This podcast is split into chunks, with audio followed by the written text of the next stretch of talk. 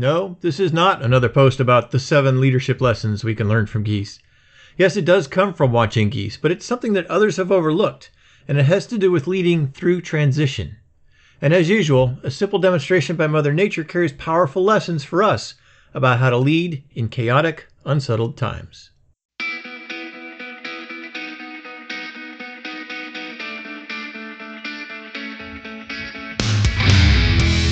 Welcome to another podcast episode from Rapid Start Leadership, where we get straight to the point of learning to lead well using entertaining stories, revealing research, and providing tools to help you master the craft. Becoming a great leader is not easy, but we all have the potential to improve. Our goal is to help make the leadership learning curve a little less steep for you. They heard them before they saw them. My friends were out for a walk on a crisp fall afternoon in an Idaho field recently. From just beyond a low rise came the boisterous squawking of a flock of snow geese. Looking towards the sound, they saw the first of the beautiful white birds appear over the grass.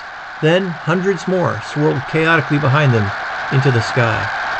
My friends stopped to watch. As the geese took flight, one friend said the squawking and honking became so loud it was difficult to talk. The other suggested they just watch and listen, so they did.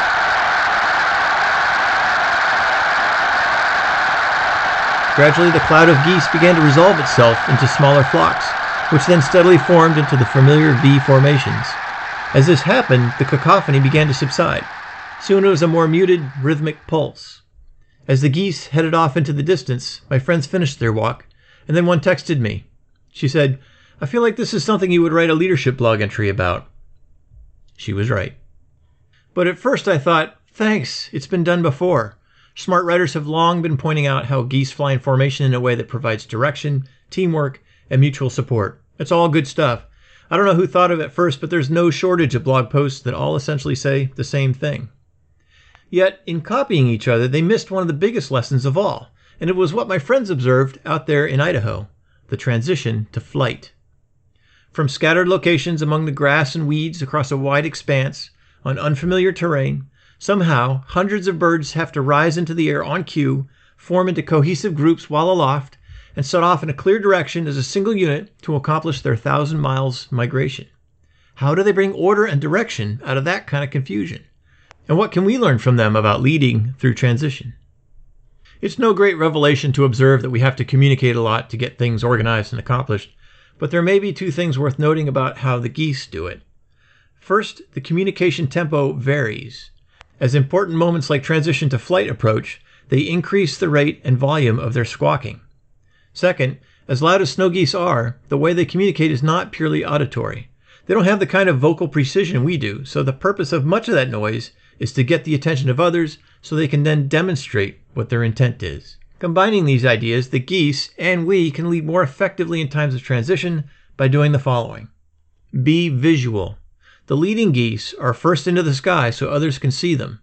In the same way, in leading through transition, we have to be willing to place ourselves where we can be seen by our teammates, making extra efforts to get out from behind the desk, down to the trenches, or wherever our teammates' eyes will go. When things are unsettled, people look for clues about what to do, and we have to place ourselves where they look, or they'll get their cues from someone else. Be exemplary. In this visible position, the leading geese demonstrate what they want the other geese to do take wing and follow me. When leaders go first, we set the example to emulate and the tone to follow. In an infantry squad, where violent change can erupt at any moment, the fire team leader goes first and leads with the mantra, Follow me and do as I do. Be positive. They focus on the doing, not on the not doing. If the leader spends all its time at the back of the flock nipping at the laggards, there's no one out front leading the rest of the birds. Same with us. Our best investment is in spending energy on what we want done. Leading with positive action sets the tone for the team and reduces the negatives we'll have to deal with. The flock understands. Fly along, or you'll get left behind. Leaders focus on the doing, not on the not doing. Be communicative. This is where all that honking comes in. A steady and consistent signal coming from the leader is reassuring in times of uncertainty. The more confused the situation, the greater the need is for us to communicate frequently and clearly. Be bidirectional. Feedback is critical. Between his own honks, the leader is listening to the honking around him to understand what the rest of the team is doing. Likewise, the more fluid the situation, the more important it is to have feedback loops to help us understand and adapt to what is happening around us. Be continuous. Once formed up and moving, the geese don't need to honk nearly so long or loud, but they don't stop either. Regular interaction keeps the team connected and moving in the right direction. It's when the others stop honking that we should become concerned. Leading through transition, the takeaway. What can we learn from watching our feathered friends take flight?